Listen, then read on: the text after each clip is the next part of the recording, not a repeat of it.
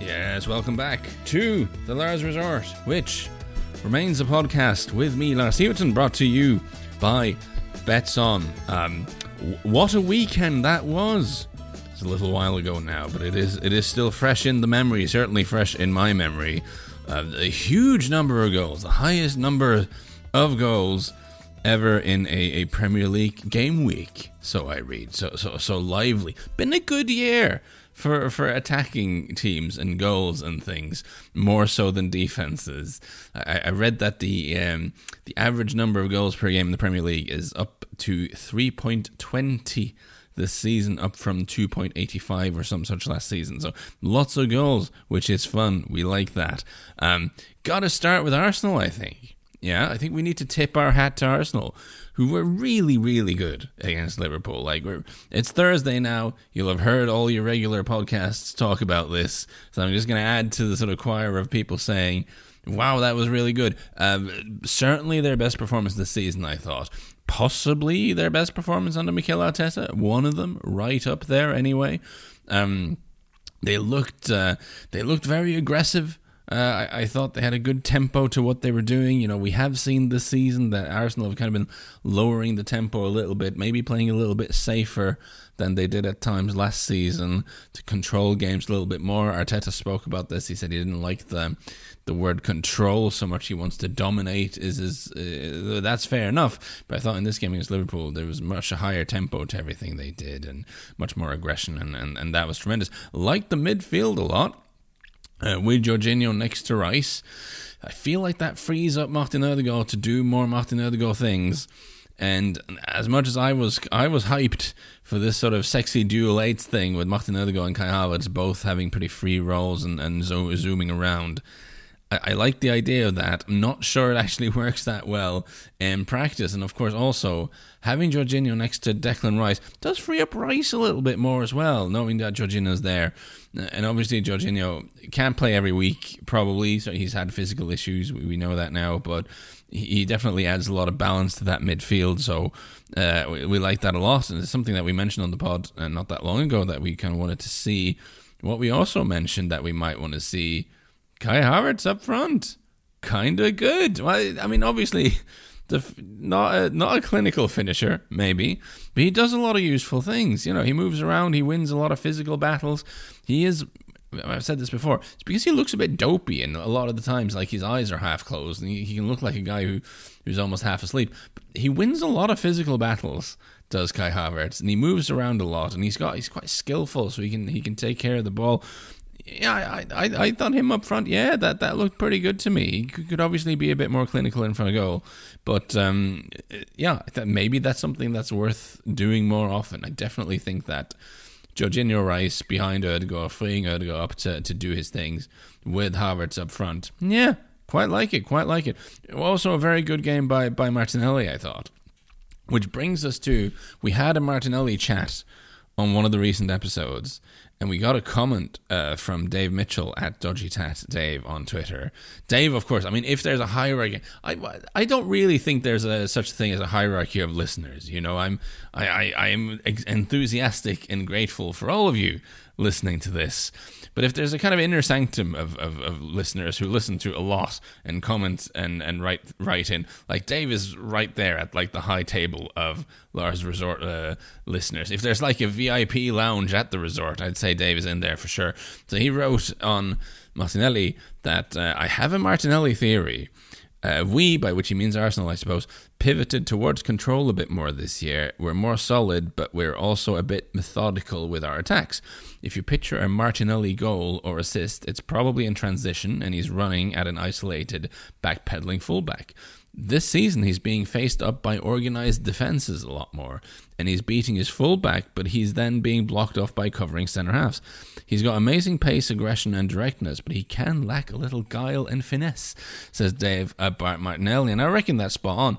And I don't think it's a coincidence then that in this slightly wilder game against Liverpool, where Arsenal, I think they upped the tempo, and also Liverpool accommodated by, you know, they are quite an attacking team, and and I think uh, a sort of ha- not fully fit Trent Alexander Arnold is the kind of opponent that Martinelli would probably like to play against most weeks. Um, he had a better time. He he had those opportunities to run on the counter more often. It's probably not a coincidence. Good good shout by by Dave, and probably not a coincidence that uh, we saw a good Martinelli uh, performance here. So. Uh, big boy game by Arsenal. I've written in my notes. Big boy game by Arsenal. Looked like a team uh, potentially ready to challenge. But of course, the caveat when we say that is the Death Star is starting to look fully armed and operational here. if, if, we look, if we look at Man, Man City's uh, treble-winning side of last season, who were their most important players? Who were the three most important players in this team? I would argue John Stones because of his unusual sort of hybrid role that kind of unlocked that team tactically. I would argue Kevin De Bruyne because he's Kevin De Bruyne, and then of course Erling Haaland up front. Now, those three have yet to start a game together this season. Like, not once have City have it all three available at the same time. Um, there's been injuries and, and, stuff, but we're now seeing them starting to come back fit. You know, De Bruyne and Haaland starting against uh, Brentford, and, and, Stones is on the bench. You know, he's he's getting close. So we also know that City tend to have more of a wobble in the autumn uh, under Guardiola than in the spring. When it comes to the springtime, he's kind of found the team, and they tend to go off on these sort of mad winning runs. We know that there were big changes last summer with Gundogan and Mahrez leaving, so, so obviously you have this sort of natural period of instability. Some guys have left, so important guys have been injured. And where are City now after that period when they were clearly a lot more vulnerable than usual? Oh, look, they're two points off the top of the league with a game in hand. So that's not very encouraging for the rest even with quite a lot of things going against them in the first half of the season. They're like right there. They haven't dropped that many points. Uh, so City are pretty huge favourites to win the title now. Uh, if we check the odds at Betsson, uh, we see that City are now 160 to win the league. Liverpool are 325. Arsenal are 750.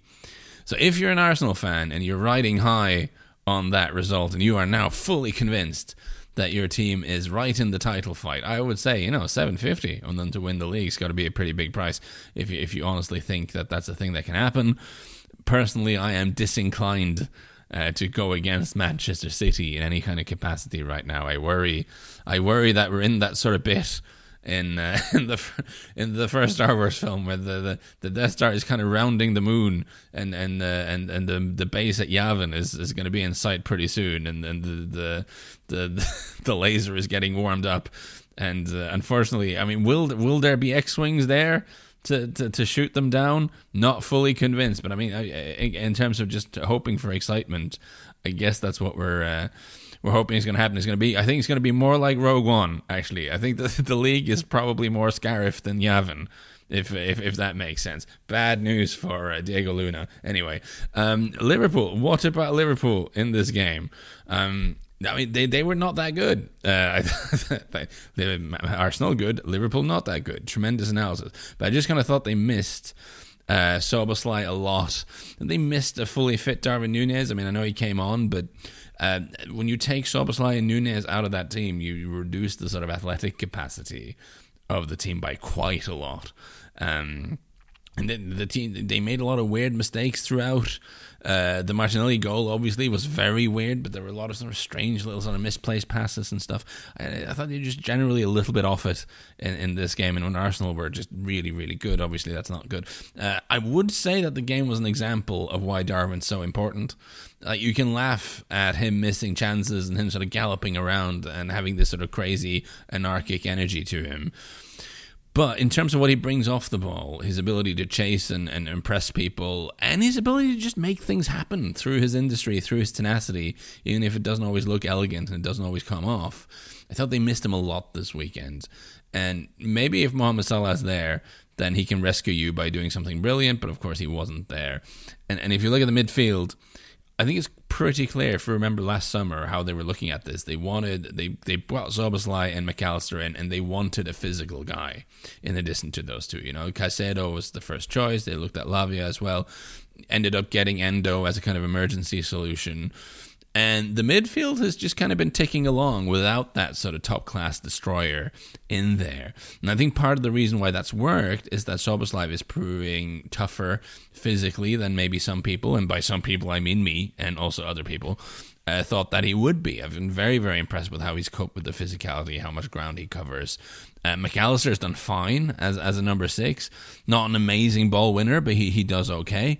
But I did think it was clear that with Szoboszlai out and Endo not available, and you're playing against the top class midfield who are moving the ball around really, really well and playing at a high tempo, the midfield you were left with, with uh, with Gravenberch, with um, Mac Allister, and with, uh, Jones, just looked a little bit thin. I, I, thought they lacked someone with a bit of bit more physicality and aggression in there to just kick someone and just stop p- p- pinging the ball around, and you needed to interrupt that flow, and you just couldn't do it. Uh, they'll be hoping, obviously, Szoboszlai and Salah are back soon, uh, but they're also not playing Arsenal every week, Liverpool. Uh, they're, they're, not going to face uh, opposition this strong very often. I mean, in fact, their next four games in the league are Burnley, Brentford, Luton, and Nottingham Forest, which I think would be perfectly fine with that midfield. I think it's just when they came up against the top, top class opponent, it was a little bit thin. Then, of course, on the 10th of March, they've got Manchester City, which is uh, probably the game of the season, I guess. Um, what else is there? Oh, there's Chelsea. Chelsea. Are Chelsea cursed? I've written in my notes for, from last weekend. Just kind of looking at the Wolves game they scored a nice early goal and they come from okay finally some it's, it's going to have a nice sort of problem free win for chelsea and then you concede two goals both from deflections which is like of course because nothing can go right for chelsea this season absolutely nothing now pedro neto was very good uh, Thiago Silva is looking very old. Uh, probably shouldn't play in a back four at all at this point. I think if you if you want Thiago Silva in your team for the leadership and you know, for his general presence, I think it needs to be in the back three where he has kind of younger legs either side of him. He gets isolated too often playing in a four. So then you get a situation where you have a team that's low on confidence, just demoralized. Uh, they got a very old man in defense. You have to push up looking for goals. And you've got Matheus Cunha and Pedro Neto, who are like two of the best dribblers in the league running at you. That's not a good scenario for the team to be in uh, at, at all. Uh, it was actually Chelsea's first home defeat since October, but I have heard several people who were there say that it was noticeable that the fans seemed to turn in a big way on, on Pochettino in a way that they haven't really done before. Players were seen arguing. Fans were chanting for Mourinho, which is incredibly funny. Like, I mean, I would love that. Please, Todd Boehly, like, come on, do us all a favor and fire Pochettino and bring Mourinho back to Stamford Bridge to deal with all these young players. That would be amazing. It would be the funniest car crash. And I mean, car crashes typically not funny because people die and get maimed and stuff. Car crashes are very serious things. This would be very funny. This would be like clown cars on autopilot just banging into each other. That would be incredibly funny. Please, Todd Boehly. Like I, I the great disruptor who has so far mostly disrupted the thing he bought. But uh, if you want to, if you want to show disruption, so much things, so many things will be disrupted if you bring Mourinho in, in, into Chelsea. It would be hilarious. Please let it happen. Now.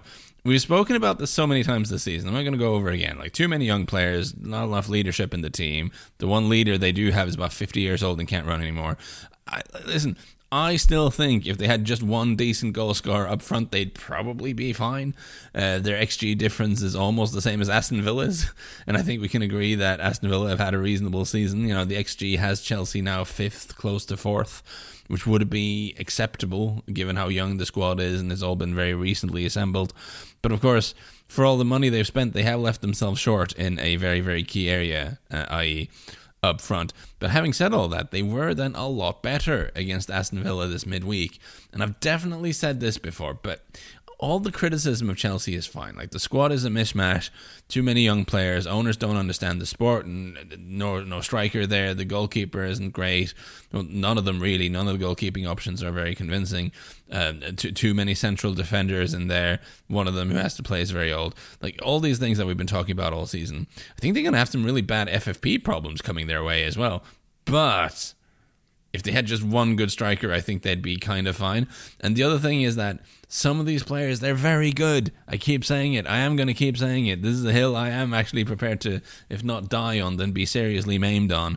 Um, some of these players are so talented, and we tend to live in the moment as football fans. But, but if you take some of the most promising young players around and stick them and create a very dysfunctional team, They don't become bad overnight. They might underperform and struggle to show what they can do. And if it goes on for too long, it definitely will harm their development. That is true.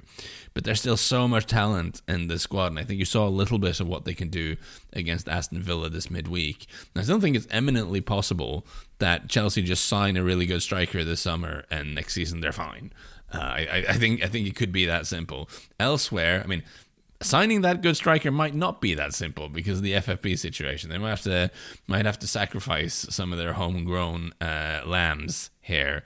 Um, and, and Conor Gallagher to Tottenham. Anyone? I think Ange would like him very much. I mean, it's a bad player for them to, to lose, but they need to raise some need to raise some money. They need to sell someone homegrown for accounting purposes. Uh, Levi Colwill, maybe, since they just have so many center halves. I don't know. Anyway, United were good. Manchester United were good. Uh, West Ham not so good. But uh, speaking of strikers, Rasmus Højlund scoring in four games in a row, starting to look an awful lot like Man United finally have a decent number nine. Uh, we mentioned him briefly in our chat with the esteemed Mr. Carlson. Uh, it's been slow for him in terms of goal scoring, but his movement's been good. He has that good mix of strength and speed. He does seem a little bit happier playing on the break, which should suit him and, and, and United should suit him. It should suit United, really. Him and Garnacho both have that speed. And uh, yeah, it was funny. With the celebration for the Garnacho goal, uh, which was very obviously mimicking Mohamed Kudus' celebration when West Ham beat United earlier this season. He scored a goal. He went and sat on the advertising hoardings.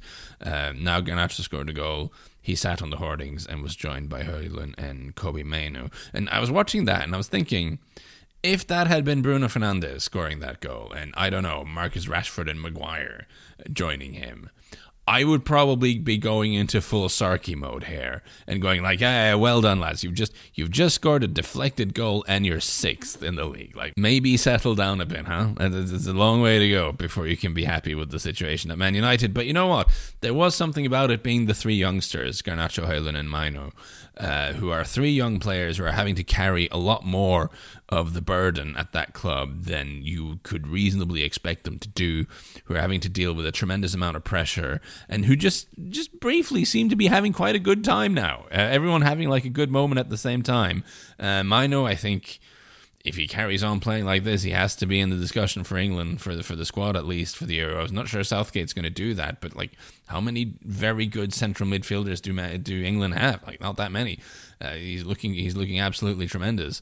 Uh, Garnacho we spoke about on the other episode, very exciting. Højlund, you know, I like so they're all and of course Højlund starting scoring now, so everyone's kind of having a good time and so, so watching the three youngsters so full of promise, like enjoying themselves at a club where times have not always been good recently, I thought that was kind of more sweet than anything else. So, uh, so, so, so good on them. Um, West Ham, six games without a win now. Uh, still seventh in the league somehow, which is great if you're West Ham. Uh, their XG is still pretty stinky uh, in the bottom half of the table on the XG. Now, it remains a weird thing with West Ham. Some fans are disgruntled, some are not. There's one thing I've noticed here. If you look at the XG created at home, specifically, only Crystal Palace, Burnley, and Nottingham Forest has created less at home this season than West Ham. And their XG against isn't great either. They have the third worst XG difference at home in the league, uh, just above Burnley and Sheffield United. So to translate that from numbers into what fans are seeing, if you are someone who's paying to watch West Ham every week, it's not been a great watch. Like you're watching the team not create that much and not be particularly solid down the other way. Even though the results have been okay, you're, you, this is not a team that's creating a lot of chances. Now, obviously, Lucas Paqueta being hurt has uh, hurt them. Uh, Kudus missing some games has hurt them, but there was always likely to be a pretty big downturn in form for West Ham just based on the numbers. I don't think you can continue to be like sixth and seventh or whatever they've been and have one of the worst XG numbers in the league. That just typically isn't what happens, uh, and and so that's not entirely unexpected. Uh, for West Ham, and interesting to see if they can snap out of it before the mood uh, goes foul. I might be misreading this, but my impression, I, I have some friends who are West Ham fans, is that there is a lot of respect for what David Moyes have done, and and and listen, West Ham being in the top half of the table is nothing to scoff at, but also very often they're just no fun to watch. And and that stuff matters, you know? And they have some good players who, who could be doing more exciting things. And there's a sense that maybe they're not going anywhere very exciting with this man in charge. So I don't think it's not going to take that much of a you know consistent downturn in form before that situation could get quite uh, rowdy and toxic very very quickly. I don't know how long you can just say, well, we got rid of him before. And you know there was that time we wanted to be more exciting, so we hired uh, Manuel Pellegrini, and that was really bad. So we can't do that again. Like I'm not sure that's a viable way of, of, of thinking, and I'm not sure that's going to placate everyone all the time. Um, I have in my notes there, I've written Chris Wilder sandwich stuff. Like I feel I'm late to this party. I feel like all the jokes have already been made. But oh my god, remember when Chris Wilder kind of seemed like a breath of fresh air with his no nonsense approach to things? I mean, where did that guy go? Because there's, there's been some sort of body swap here where he seems to have been replaced by a man who is, rather than no nonsense, he is all nonsense. It's just nothing but nonsense. This sort of recent pivot to moaning about referees all the time, just also with the kind of self pity, the exquisite self pity of Chris Wilder. It's the kind of thing we usually only see from Sean Dyche. Uh, it, it, it's pretty embarrassing. But, but I feel like he really peaked when he seemed to be very insulted that one of the match officials had eaten a sandwich in his presence. And just to be clear, Chris Wilder went into the referees, uh, presumably in the referees' changing room, to have a whinge and a moan, as he does, uh, and he felt slighted that one of them was eating. I, I, should stress this because if it had been the official going into Sheffield United's dressing room and like eating a sandwich at Wilder, that would have been eccentric behaviour. Fair enough, that would have been weird. Though I, I kind of hope that happens now. Uh, when when Sheffield United play, like the official comes in with a big sandwich and just stands in front of Wilder eating it slowly. That's not what happened here. So just so you know, the Chris Wilder code of respect is clear. Uh, barging into the official's dressing room to have a whinge, that's fine. But if one of those officials has the nerve to not put his food down and listen to the world word of Wilder, well, that is the kind of disrespect you simply cannot stand for. Just amazing behaviour from him. Uh, of course, they were duly thumped by Aston Villa, and I am sure they will lose again this weekend because his team is really bad. Now, the transfer window closed. That's also a thing that happened. And um, and what a transfer window it was. It was glorious, uh, breathtaking stuff. I was at a live event for a transfer deadline day, which was pretty wild, as you can imagine. I was mostly just on a stage being asked stuff like, Is something happening in England, Lars? And I would say, No, not much. okay, good stuff. I, I see Enes Ünal has gone on loan to Bournemouth. Is that exciting? I would say, no, it's not. it's like absolutely incredible scenes. But I did, just for the purposes of this episode, I did have a look through the January transfers in the Premier League, see if we can pick out a couple that are worth talking about. And boy, that was not easy. But Giovanni Reyna on loan to Nottingham Forest. I mean, that is an old school sort of Barclays era Premier League type of transfer. That is something you can easily see Harry Redknapp doing. Uh, is it a good idea? I think almost certainly not. We were talking about Gio Reyna uh, a couple episodes uh, ago. I, uh, with Mr. Carlson anyway. Maybe that was last episode. No, it wasn't. It was before that. Anyway, I don't think it's a great fit uh, in in terms of the league. If you have Giovanni Reyna, who's obviously technically gifted, and we've seen you know the talents there. He was great at Dortmund. We were seventeen. Was looking very very exciting. And I've seen some of this footage obviously because I I did spend quite a lot of time rewatching all Dortmund stuff when I was working on the Haaland book, and you forget how exciting Gio Reyna was back in the day. Um, now it, it hasn't really worked for him. He struggled to stay fit. He struggles to establish himself in the team. He wants to play as a number 10. He hasn't been getting to play as a number 10. All this sort of stuff. Is it a great idea if like keeping fit is a problem for him going into uh, into the Premier League for one thing, but also to possession to a team that doesn't keep a lot of possession and who are fighting uh, a relegation battle in the Premier League? That seems bad to me. Um, it, it, it's bad for a couple of reasons. Of course, the Premier League is physically quite tough. So if you're struggling to stay fit, I don't think that's getting better. But the other thing is, this is a loan without an option to buy. So there's no real investment Uh, on the side of Nottingham Forest in Giovanni Reyna's development. Like as a talent who's kind of lost his way, it'll probably take him a little bit of time to build himself up and and get into some kind of match groove again. And Forest have got no skin in the game here. Like they just see him as someone who can come in and do some good stuff for them and help them stay up. But if he doesn't, I mean, he's not their player. They're just paying a bit of money in wages, and then they've got other people they can use. There's no there's no reason for Forest to sort of go out on a limb for uh, for Reyna and give him playing time and be patient with him and build him up because he's leaving in a couple of months. So so he's gone to an environment where sort of it's not easy being a team that has not that much possession. He's, he's not going to get a lot of help. And, and, if he doesn't play well, he'll just be on the bench because they've got no interest in, in they've got no particular incentive to try to build him up. So I, I think there is a real risk of this this not working very well at all. He is very talented. Sometimes talent will out. Maybe and it, and the upside with this is if you're a big uh, Giovanni Reyna enthusiast, I know we have a fair few American listeners. The upside is playing in England, it puts you on like a big stage where everyone watches everything. And if you just if you just play decently well, score a couple of goals, a couple of assists, have a couple of good moments in this league for Nottingham Forest, then suddenly you're going to have a lot of options in the summer if you're hoping for a permanent move somewhere else. It, it, it, it is a good place to get attention, uh, and he will get minutes, uh, you would imagine. But it's it's just it's a difficult thing for for him. I mean, if he if he was struggling to make a mark at Dortmund I don't think it's easier being a sort of creative wide player attacking midfielder for uh, for Nuno's uh, Nottingham Forest than it is uh, being that player for Dortmund. But of course, a change of environment can be good. But I, I thought he'd go to, to Spain or Italy or something. I thought that made a lot more sense for him. But we'll see how that goes. Uh, Adam Wharton to Crystal Palace, I think, is interesting because he's a 19 year old central midfielder from Blackburn moves for something like 18 million pounds. Now, I'm not going to claim to have watched a lot of Blackburn or watched them at all this season, but he is very highly rated, and and the numbers suggest that he's a very good passer of the ball who can also put in a in a tackle. So that seems nice. This also seems like the kind of signing Roy Hodgson absolutely has no time for at all. Now, Hodgson typically not that keen on youth. Uh, Roy Hodgson likes the sort of experienced guys who he knows what he's going to get from. Uh, and if Roy Hodgson is in the middle of a firefight to stay up, what does he want the club to spend twenty million pounds on? Probably not a 19 year old passing midfielder. I think that's absolutely not near the top of Roy Hodgson's wish list. But at the same time, Palace know that Hodgson is not their future, and if they if they like this player, presumably they've watched him for quite a long time. They've identified him as a potential, you know, Premier League performer. If you can get him in now, of course you you go for it. But it, it's an interesting one. That is probably not what Roy Hodgson wanted under the Christmas tree. Uh, this uh, this transfer window. Armando Broja going on loan to Fulham. Uh, to, to, to guess, I guess to pick up the, the Mitrovic legacy of being a slightly beefy, angry man up front with a with a sort of family background from the Balkans. You know, Broja, of course, uh, born in Slough but of Albanian descent.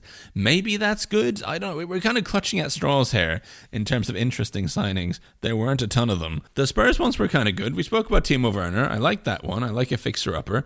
Uh, Dragusin is a beefy boy at the back. That's not a bad thing. I mean, especially with the frequency with which Romero gets himself suspended or injured, I mean, you're probably going to have to have an able backup for him in some some capacity. Uh, Paratici knows him uh, very well. Paratici, of course, still kind of in football jail, uh, but he is allowed to do some administrative tasks and is apparently now consulting. So he's playing a part. It was Paratici who brought uh, Dragos into Juventus, so he probably had a hand in that one. Calvin Phillips on loan to West Ham.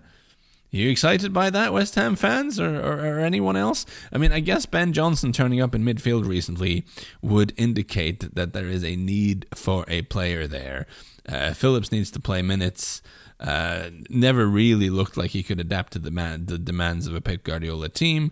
Uh, playing for a slightly more direct sort of David Moyes team might be better for him. We remember from his time at Leeds that he is very good at playing those sort of big diagonal switches.